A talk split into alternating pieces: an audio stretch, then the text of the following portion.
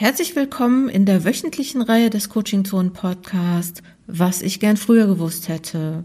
Hier reflektieren Promovierte, was sie in oder nach ihrer Promotion gerne früher gewusst hätten und geben dir damit Impulse für deine Promotion.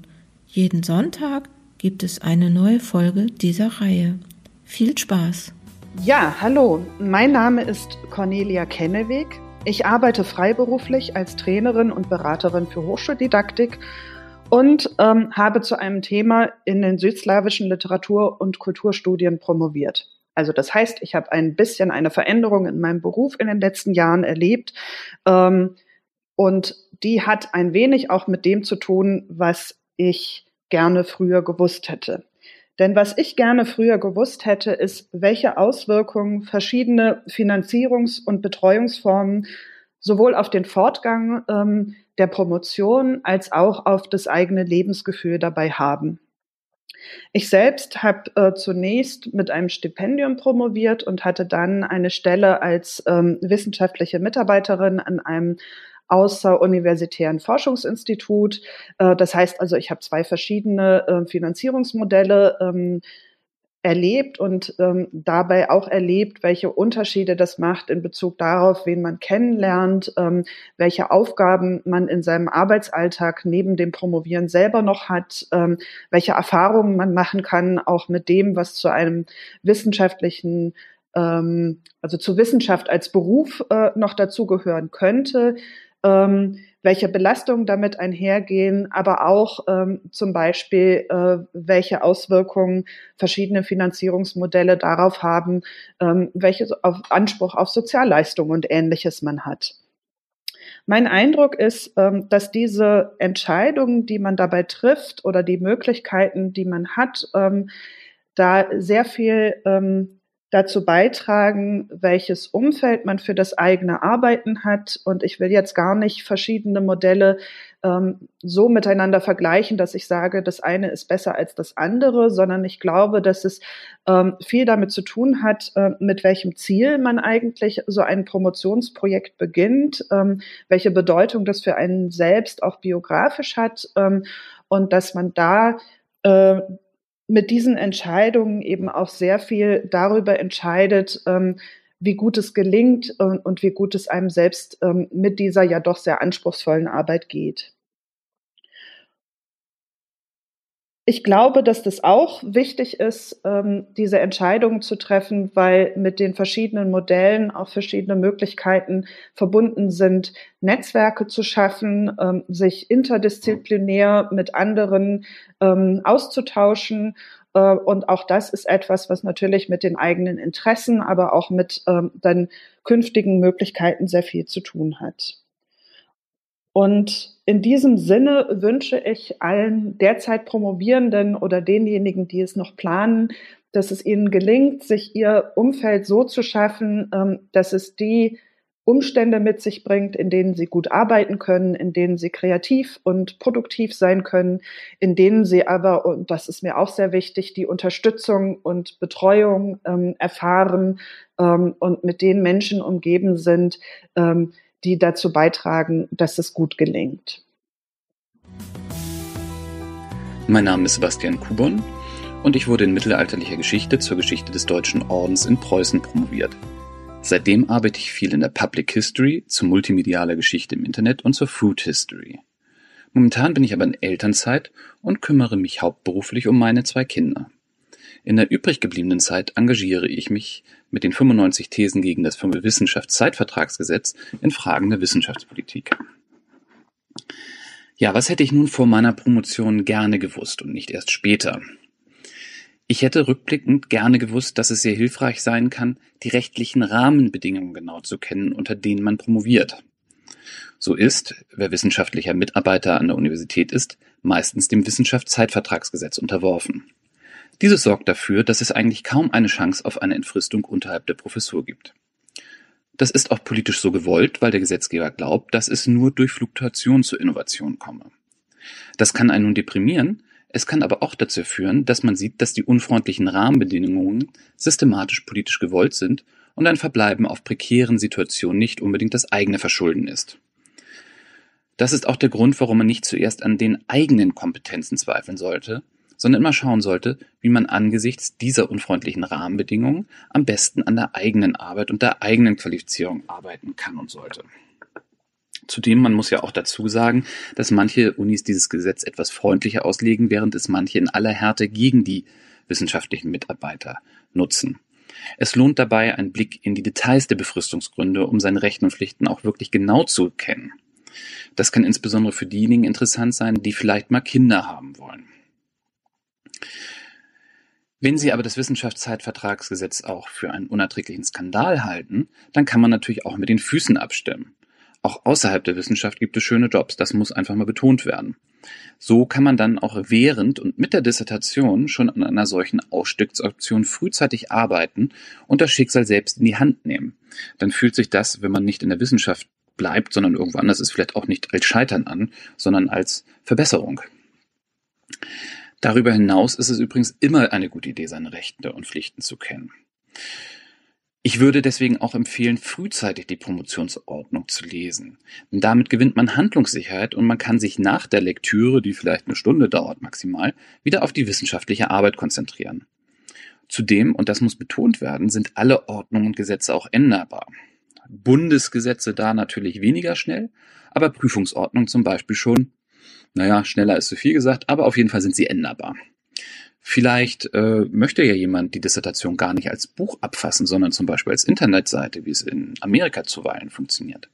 Dann kann man auch versuchen, mit der Mittelbauvertretung eine Allianz mit der Professorenschaft aufzustellen, um eine progressive Promotionsordnung zu ermöglichen. Fazit. Mit der Kenntnis der Rechte und Pflichten kann man meines Erachtens eine geistige Unabhängigkeit gewinnen. Man macht sich danach vielleicht nicht mehr so viele Gedanken, was andere von der wissenschaftlichen Leistung halten, sondern baut einzig und allein darauf, was man selbst für richtig hält und was einen selber für das qualifiziert, was man später machen möchte. Und das sind alles Erkenntnisse, die ich mir nicht erst Jahre nach der Promotion gewünscht hätte. Tja, zusammenfassend, man darf sich nicht von den rechtlichen Rahmenbedingungen entmutigen lassen, sondern sollte aus der Kenntnis der Rechte und Pflichten möglichst großen Nutzen für das eigene Vorhaben ziehen. Und auch eine Veränderung der gesetzlichen Vorgaben ist möglich. Die sind nicht in Stein gemeißelt.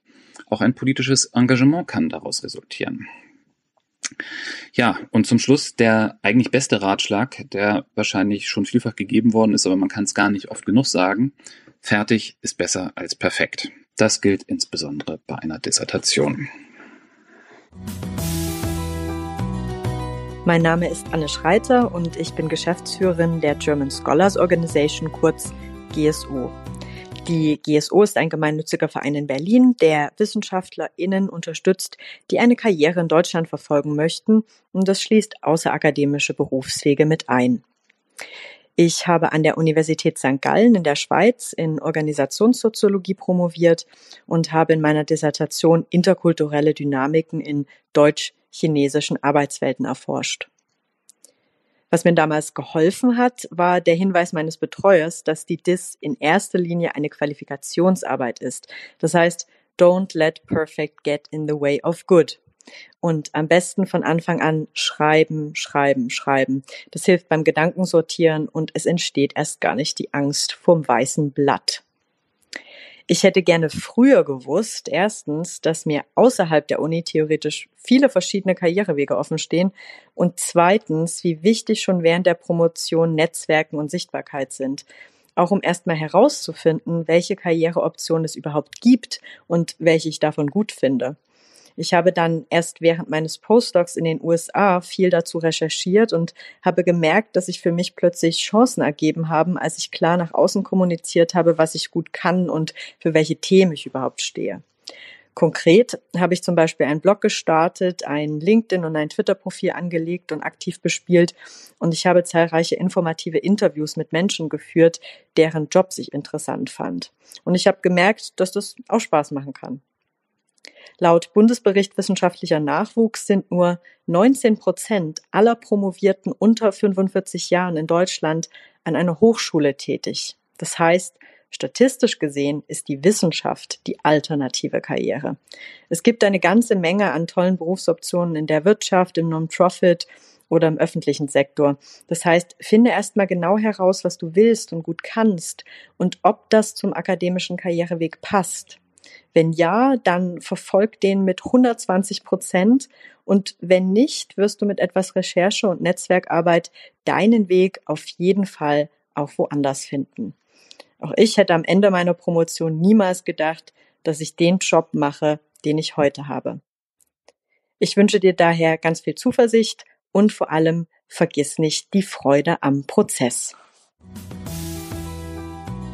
Ja, mein Name ist Kim Patrick Sabler-Dimitrov und ich bin Professor für sozialpädagogische Familienwissenschaften an der Universität Fechter. Aber schon seit zwei Jahren bin ich äh, Vizepräsident für Lehre und Studium an derselben Universität und Manchmal denke ich, dass ich dann gar nicht mehr so richtig Professorin sein kann, aber das ist ein anderes Thema. Und als Betreuer von Promotionen denke ich tatsächlich häufiger an meine eigene Promotionszeit zurück.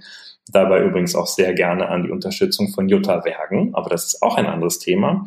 Aber hier ist ja das, die Fragestellung, was ich gern früher gewusst hätte oder was ich vielleicht auch gerne während der Promotion schon gewusst hätte. Und ja, das kann ich sofort beantworten. Ich glaube, und das mag jetzt für Sie gar nicht so neu sein, aber für mich wäre es damals gewesen, ich glaube, ich hätte eher wissen müssen, dass ich dieses Projekt vor allen Dingen für mich und meine Neugier, meinen Wissensdurst hätte tun sollen. Ich glaube, ich selber habe zu sehr darüber nachgedacht, dass ich das irgendwie auch für andere schreibe und beim Schreiben immer auch gedacht habe, na, wer liest das denn noch und habe ich die mit drin, habe ich den zitiert? Und wenn ich das heute sehe, und das möchte ich auch unbedingt äh, unterstützen als Betreuerin, zu sagen, hey, das ist eigentlich erstmal auf der einen Seite auch nur ein Führerschein. Ähm, also gefahren wird auch nach der Promotion noch und das heißt für mich geforscht und ja, Wissen neu entdeckt, das passiert ja auch danach. Und gleichzeitig würde ich sagen, damit die Freude daran nicht so verloren geht, hätte ich, glaube ich, ein bisschen mehr wissen müssen, ja, dass ich dabei auch einfach mal dran denken sollte, worauf ich Lust habe. Und manchmal, das erinnere ich schon auch diesen Moment, gab es schon Momente, wo mein Betreuer gesagt hat, was wollen Sie denn mit dem Kapitel? Und dann gesagt, da hatte ich einfach Lust zu. Und genau, das hätte ich vielleicht einfach nochmal deutlicher wissen müssen, dass das Ganze vor allen Dingen auch Spaß machen soll. Also von daher, wenn ich einen Wunsch haben kann, sind sie so richtig neugierig, wissensdurstig und natürlich ist Community total wichtig in der Wissenschaft. Schreiben Sie es aber vor allen Dingen, um Ihre Fragen zu klären und denken Sie dabei weniger an andere. Hallo Promovierende, ich grüße euch und gratuliere euch, dass ihr den Weg zu Judas Podcast gefunden habt. Mein Name ist Ulrich Herb, ich habe in Informationswissenschaft promoviert und bin heute in einer Vielzahl von Rollen tätig als Angestellter an der Universität des Saarlandes, als Lehrbeauftragter an mehreren anderen Hochschulen, als Consultant und als Wissenschaftsjournalist. Vor der Promotion hätte ich sehr gern gewusst, dass ich mir vielleicht besser nicht zu viel Arbeit machen sollte. Am Ende hatte ich einen echten Wälzer produziert, dessen Inhalte sich viel besser verbreitet hätten, wenn ich zwei Bücher daraus gemacht hätte. Bei Umfang hätte ich besser den Fokus behalten, allerdings auch enger Rücksprache mit meinem Betreuer halten müssen. Eine weniger umfangreiche Arbeit findet sich eben auch eher wieder in Rezensionen. Das war eine meiner Lehren. Ich wünsche euch allen gutes Gelingen und nicht vergessen, promovieren ist reine Nervensache, fast wie Weihnachten. Das war's für heute. Ich hoffe, dass du einige Impulse mitnehmen konntest. Hör auch in der nächsten Woche wieder rein, wenn es heißt, was ich gern früher gewusst hätte. Immer sonntags im Coaching Zone Podcast. In der Zwischenzeit kannst du gerne im Blog vorbeischauen, den Newsletter abonnieren oder uns auf unseren Social Media Kanälen besuchen. Komm gut voran, deine Jutta Wergen.